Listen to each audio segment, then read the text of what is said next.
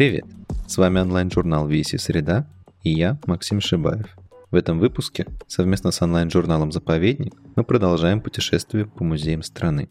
Сегодня мы посетим Ханты-Мансийск, где находится музей грибов Югры.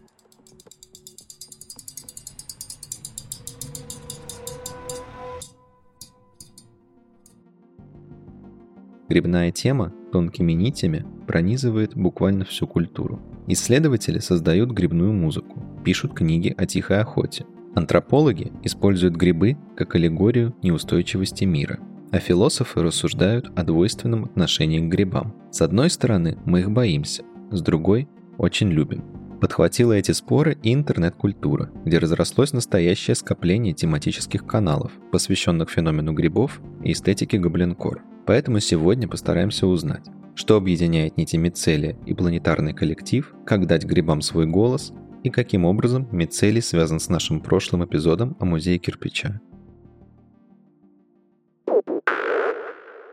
Меня зовут э, Нина Владимировна Филиппова. Я работаю в Югорском государственном университете, это в Ханты-Мансийске, в регионе к востоку от Урала. Здесь э, у нас э, находится коллекция, и мы занимаемся изучением разнообразия грибов, которые обитают на этой территории, и разных прикладных свойств, которые с этим связаны, их экологии, их разнообразие. Очень много у нас болот в регионе, и больше мы занимаемся именно именно сообществом грибов болотных э, экосистем. И чтобы рассказать об этой науке, которой мы занимаемся, мы создали экспозицию о грибах, которая так и называется «Музей грибов Югры».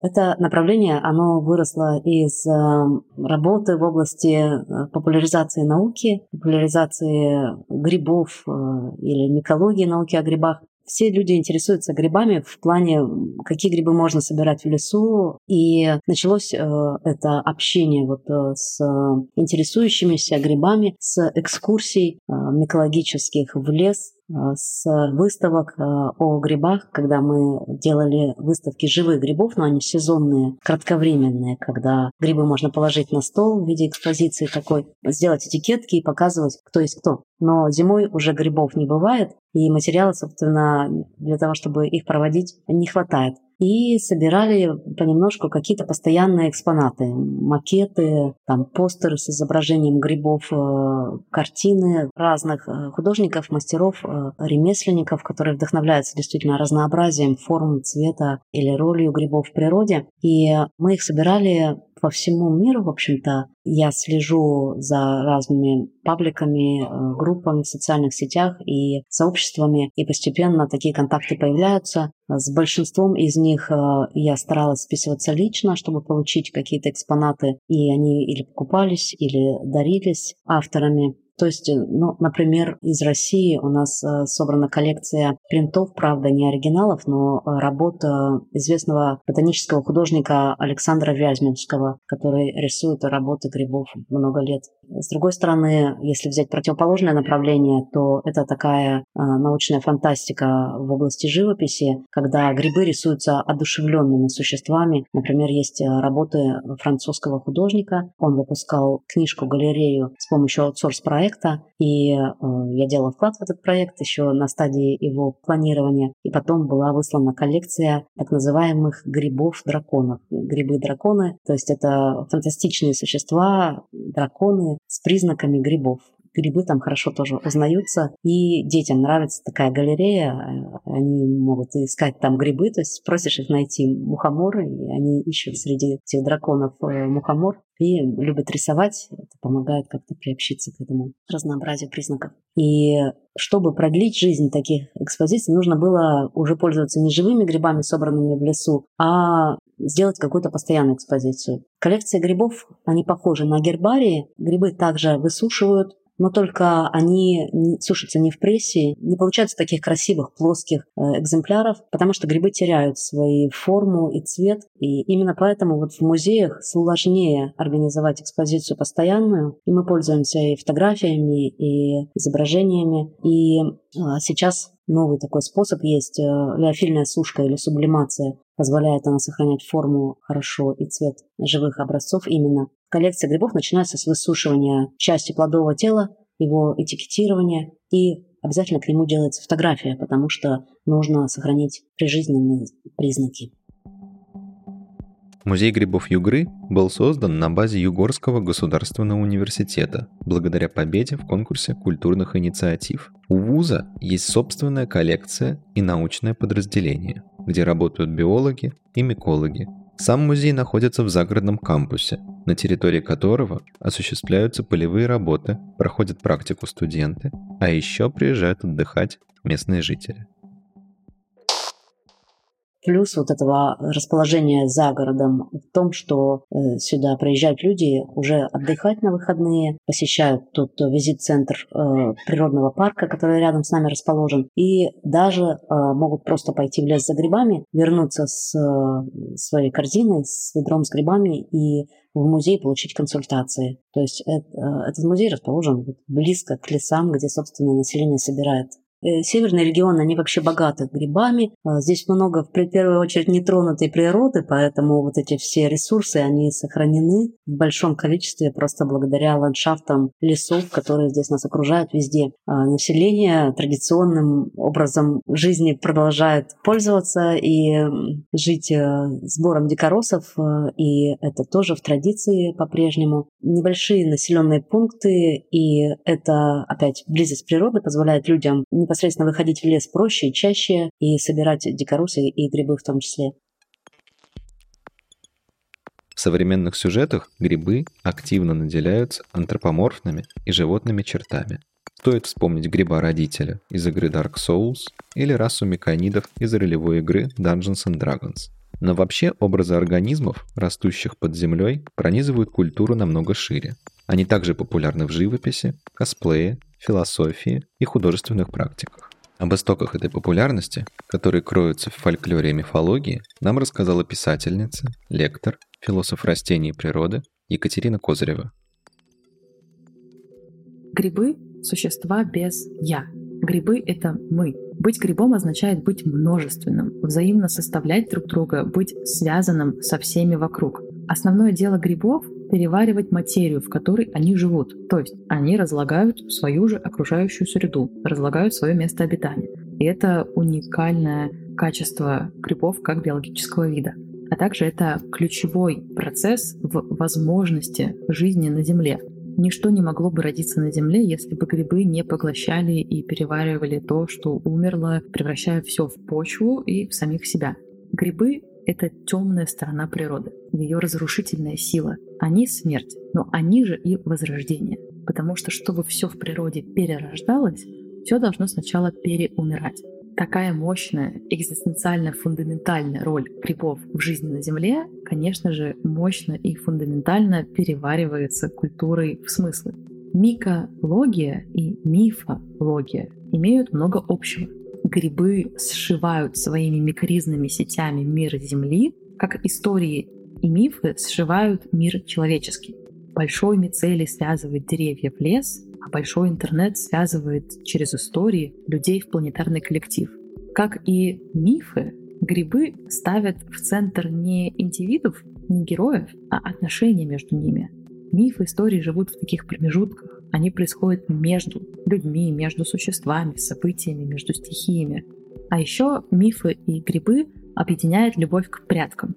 Грибы любят прятаться, ускользать от нашего взгляда, как и мифы, которыми мы живем, и не всегда это осознаем. Подземный мир, мир темных почв, мир мицелия — это утроба, в которой вынашивается надземный мир — и это очень четко прослеживается в мифе о сотворении Персифоны и времен года.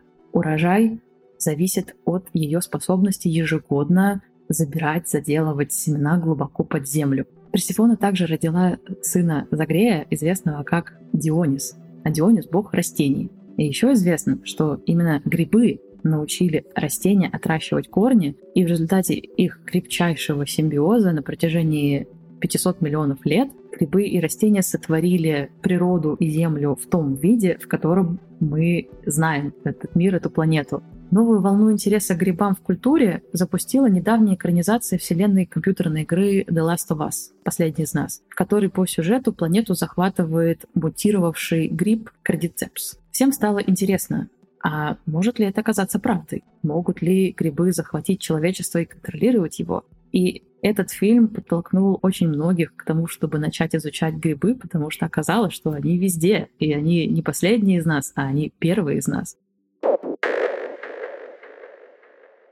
Вот э, можно пример привести из э, Польши, из Варшавы. Как раз мы познакомились там на конгрессе с э, молодыми девушками, которые занимаются э, не только они рисуют, но и э, проводят э, такие на природе, ну то есть это близость к природе и возможность такого медитативного отдыха, и как-то они через э, грибы тоже эту тему развивают. То есть это на пересечении, наверное, искусства и психологии или каких-то медитативных таких практик. И рисунки у них тоже э, немножко, наверное, с отсылкой к шаманизму и таким каким-то медитативным практикам. Конкретно эти картины, по-моему, одна называлась э, «Шаман», и там был образ мухомор, человек-мухомор, и, и, и еще там пара изображений. Одна картина была сделана с, э, по-моему, спором отпечатком мухомора и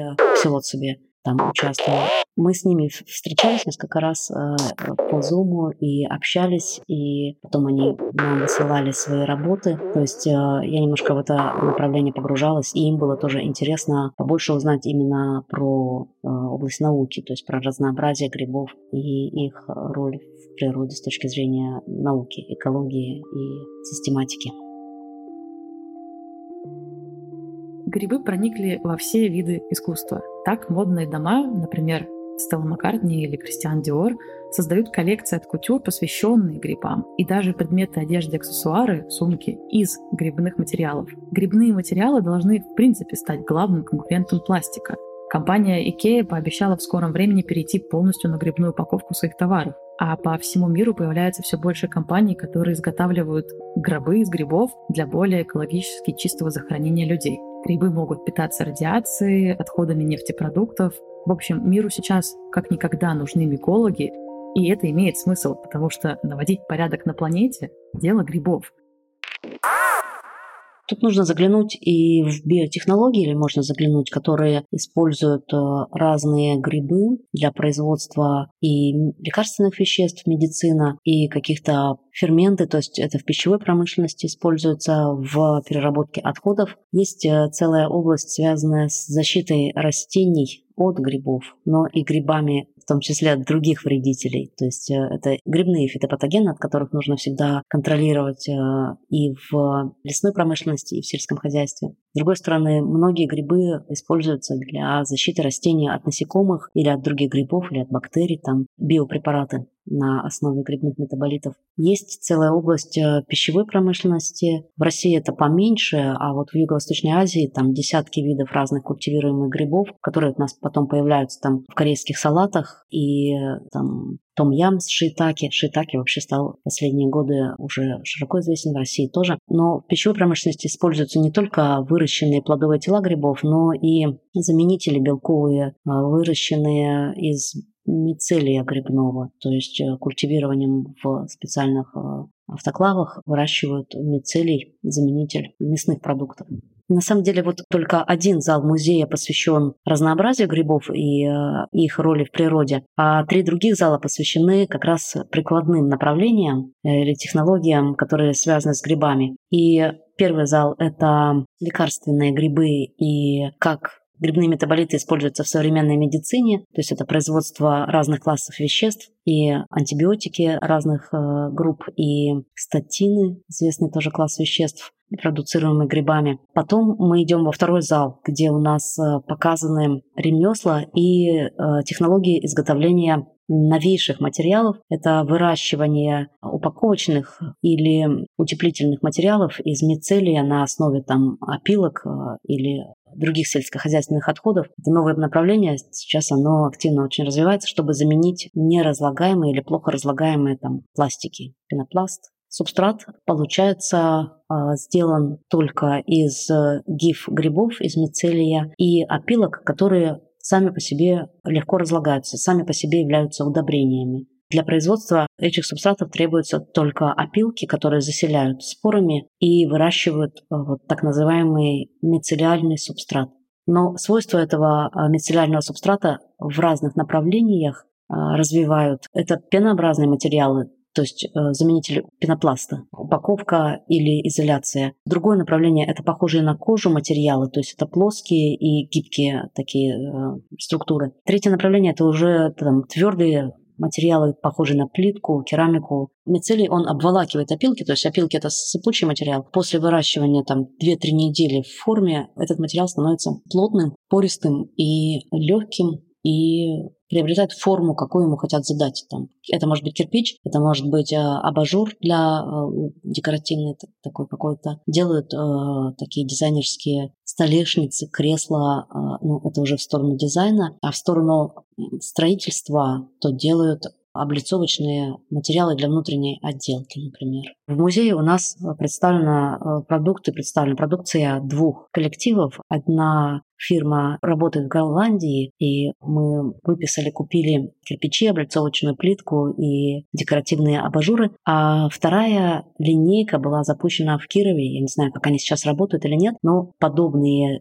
кирпичи уже вот э, в Кирове сделаны у нас в институте. Еще одно направление – это использование чаги для окрашивания элементов одежды и рисования. Ну вот мы находимся в галерее, и здесь один из мастер-классов у нас это рисование грибными пигментами. Больше известно грибные чернила, то есть это краска, которую получают из чернильного гриба или гриб-навозник, черные такие краски, чернила, и ими интересно порисовать. То есть люди рисуют э, грибными спорами. А у местных народов используется чага. Это такой коричневый цвет. Ну, как чагу заваривают, э, получается такой, как чай, очень крепкий напиток и цвет э, коричневый. И ими, этим раствором, наносят очень тонкие узоры. Если говорить о разных ремеслах, связанных с грибами, то я упомянула окрашивание грибными пигментами. Есть целое направление людей, которые интересуются природными красителями из растений, из животных, там, из насекомых, но и грибы дают всю палитру тоже от красного до зеленого цвета. Только нужно хорошо знать вот эти поганочки, которые дают эти цвета. И у нас много образцов, окрашенных э, э грибами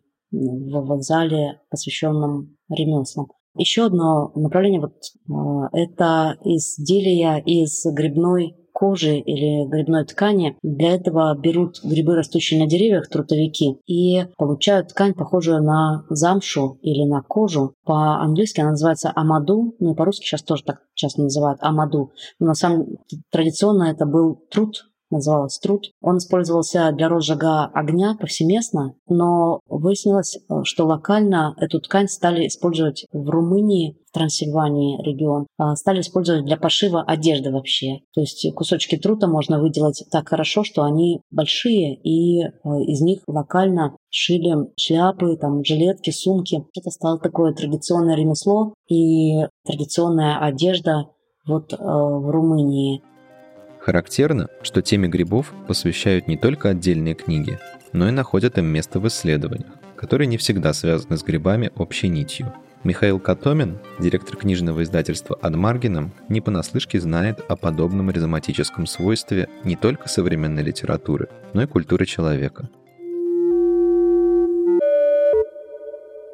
Добрый день, меня зовут Михаил Катомин, я издатель, директор издательства «Адмаргином», ну, вот из-за того, что мы сейчас находимся в пространстве подкаста, такого цифрового сторителлинга, не могу не упомянуть, что издательство «Адмаргином» стало героями подкаста «Эпоха крайностей». Ребята записали про нас 10 выпусков с привлеченными спикерами. Мы издательство не академическое, но тем не менее издательство, как обычно называют, интеллектуальное или гуманитарное. То есть через свои книги мы ведем диалог с реальностью за окном, пытаемся выносить какие-то суждения о современности. Но вообще издательский портфель, он сам немного похож на грибницу, то есть это такие невидимые связи, которые пронизывают книги зачастую друг на друга не похожие. Я бы не сказал, что у нас есть отдельная грибная полка, скорее грибы интересуют как образ. В грибах очень много всего зарыто, потому что в них есть такая очень современная двусмысленность или многозначность. То есть все знают, что сначала грибы относились к одному царству жизни, потом их из растений перевели как бы в живые организмы. Грибы — это ризомы, это вот это как бы невидимая грибница, это мир связанности, это экосистема, это устойчивый рост. То есть грибы можно вставлять в очень разные линейки, как, собственно, это ризоматическая как бы система. Они могут ассоциироваться с разными сюжетами.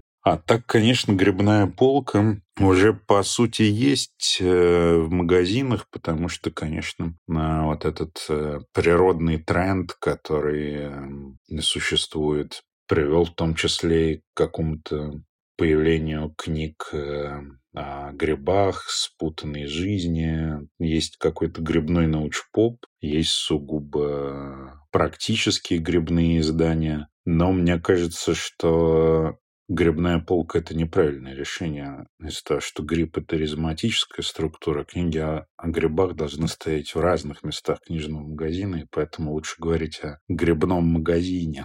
Да? Есть грибные магазины и не грибные магазины. Но я, конечно, стараюсь ходить в грибные магазины, которые занимаются не такими жесткими делениями и полками, а позволяют тебе заняться тихой охотой, потому что выбор собственной книги немного, может быть, напоминает поход в лес за грибом, Первый раз грибы вообще привлекли мое внимание в странной книге под названием «Разговоры с Кейджем». Ее составил нью-йоркский поэт-костелянец. Это такой мэшап из э, разного рода интервью из прямой речи Джонатана Кейджа. Джонатан Кейдж очень интересовался грибами. Он записывал грибную музыку, и он собирал грибы э, и в Орегоне, и в Нью-Йорке, где он только их не собирал. Был знаменитый случай, когда э, Джон Кейдж позвал друзей приготовить приготовил грибной ужин. Грибной ужин закончился вызовом скорой, потому что он не справился с какой-то классификацией грибной.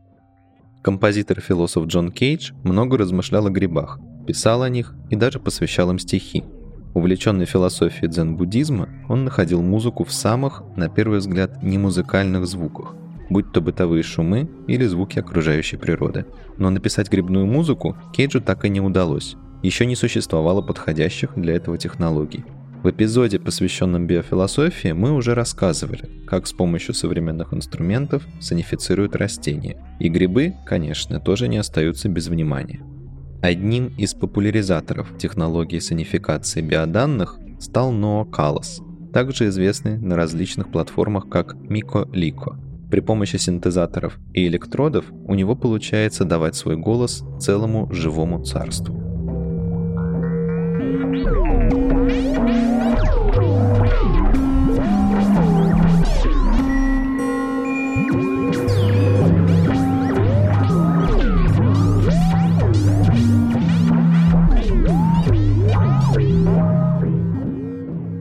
Книжных магазинах и интернете существует целое грибное пространство Михаила Вишневского, российского этномиколога и автора ряда научно-популярных книг.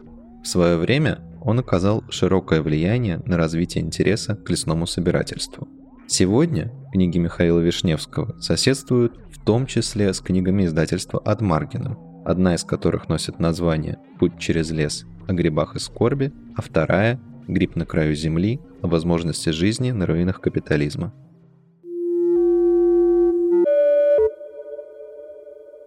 А, ну, Вишневский — это удивительное вообще явление. Это мухоморная субкультура. Она поражает, как любые организованные субкультуры в такой дигитально связанной среде. Это расцвело очень быстро. Мы к Вишневскому как раз на второй грибной книге, когда мы осознали, что гриб такая актуальная как бы тема решили прибегнуть, э, предложили ему быть научным редактором. И у него все это поставлено на ну, абсолютно профессиональное русло. Есть референт, есть расценки, есть расценки за выступление, есть расценки за рецензию, есть на это такая прямо отдельная как бы реальность э, микроселебрити, таких харизматических селебрити. Э, но Э, меня еще очень поразила целая такая пермская грибная история. В Перми есть замечательное издательство Хюли Пресс, которое, к сожалению,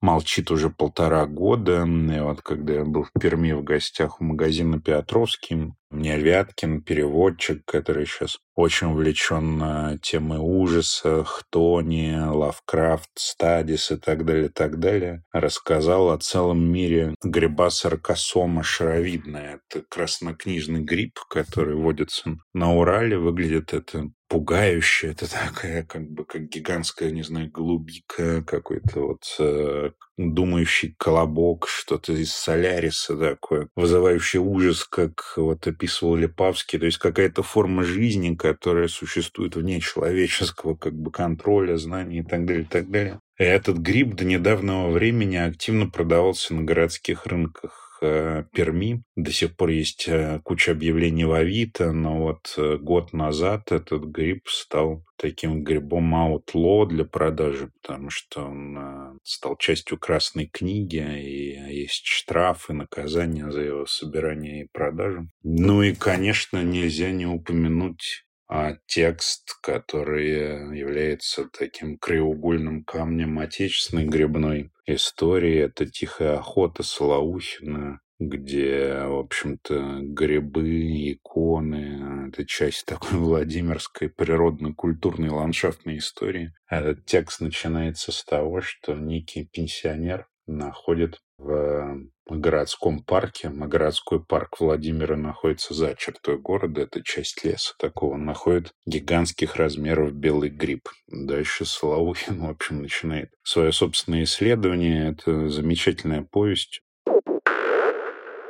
книжки Вишневского у нас тоже тут целая полочка, целый стеллаж. Поскольку у нас зал есть э, лекарственные грибы, у него несколько книг есть именно лекарственные грибы. Есть обзор про разные лекарственные грибы, а есть книжка о лекарственных свойствах мухомора и есть книжка о галлюциногенных грибах. И там вот как раз и про лекарственные свойства, и про историю использования, как раз вот про пересечение. Направление называется этномикология, пересечение культуры или использование грибов в культурах разных. И это направление вообще на самом деле в музее, наверное, не очень у нас оно хорошо представлено, и можно лучше, потому что здесь местные народы, которые здесь жили, это вот ханты, манси, еще несколько национальностей, это э, религия шаманизм и использование мухоморов здесь так или иначе вот исконно существовало. И не только мухоморов, а несколько видов лекарственных грибов, чага том числе. Здесь он использовался и в ряде религиозных обрядов, не только для приготовления напитка, чая, но и для окуривания и в виде порошка. То есть это такие и религиозные, и э, медицинские цели медицинское использование грибов – это, наверное, самое первое, что э, есть, потому что на самом деле в пищу здесь местное население их не очень использовало. Это вот такая обычная, в общем-то, картина, когда сибирские северные народы, они не использовали грибы в пищу, даже если были, было голодное время. И на самом деле потом э, было показано, что у этих популяций часто нет нужных ферментов для переваривания э, грибных продуктов. Удивительно, что грибы – древнейший многоклеточный организм на Земле, и существует множество теорий возникновения как самой жизни, так и возникновения человеческого сознания, в которых грибы играют ключевую роль. Однако ученые вывели их в отдельный биологический вид только в 60-х годах прошлого века, и мы поразительно мало про них знаем. Только 6-8% видов грибов исследованы и известны науке. И то, что сейчас к ним такой большой интерес, иногда говорят даже о микомании, связан как раз с тем, что только сейчас и появились технологии, которые позволяют нам изучать сложно устроенную жизнь грибов, их геном и их грибной интеллект. Разнообразие грибов такое большое, что около 90% э, в глобальной э, микрофлоре еще не изучено. Поэтому грибы постоянно описывают, тем более, что их систематика с появлением ДНК-методов, она очень сильно меняется, и новые инструменты позволяют описывать новые виды. Ну, а новые находки, они могут быть разные. Это могут быть новые находки для региона. То есть в этом регионе ну, масштаб Западной Сибири большой, и если до сих пор здесь не был известен там какой-то вид, э, например, лентинелус сублиниалятус, то это новая находка на региональном уровне. Может быть, новая находка для всей страны, и э, находка может быть уже новая для науки, когда вид вообще не описан в литературе, и тогда он должен быть описан, опубликован в журнале, сохранена коллекция, и это будет новый вид вообще грибов из сотен тысяч, которые описаны были до этого. Про лентинеллус, например, а, недавно была сделана региональная находка. Мы наблюдали этот образец почти 10 лет. Он появлялся на одном и том же пне, на площадке, где мы регулярно ходим. И в этом году этот образец был собран и отсеквенирован. То есть вот новые методы ДНК позволили точно установить его принадлежность. И выяснилось, что этот вид, он вообще-то из Америки описан. У него такой азиатский ареал, но в Сибири еще он не сообщался. Поэтому вот пример такой региональной находки, которая была прямо под боком, а, но случилась только в этом году. Как мы сегодня узнали, иногда поход в лес может привести не только к переполненной корзинке, но и к появлению новых мыслей. Невидимыми нитями они проникают во все уголки человеческой культуры, продвигая спорную тему в кино, литературе и живописи. Но главное, что сбор грибов или тихая охота – увлечение, которое доступно каждому. Кто знает, может именно вы в будущем сможете найти новый вид или собрать удивительную коллекцию грибного гербария. Главное, помните о важности использования специальных справочников и возможности консультации со специалистом-микологом, прежде чем срезать незнакомый вам гриб.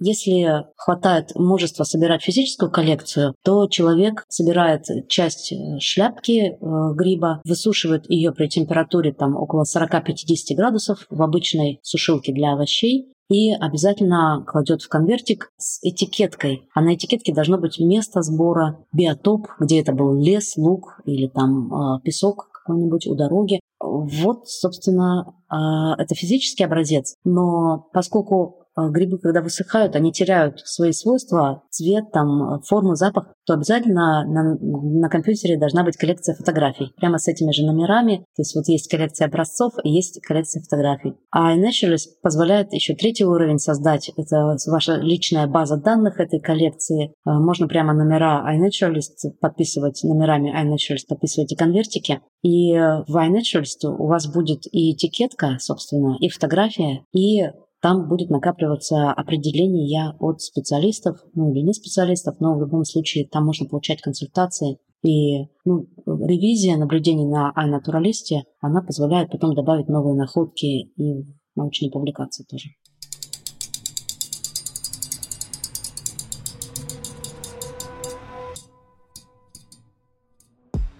Это был подкаст «Веси среда». Напоминаю, что у нас есть почта. Посмотреть адрес можно в описании эпизода. Не забывайте делиться подкастами со своими друзьями. Это лучший способ нас поддержать. А также подписывайтесь на нас на всех платформах и помните, что тексты, подкасты и художественные работы доступны на сайте ограниченный период времени и обновляются по средам. Пока-пока.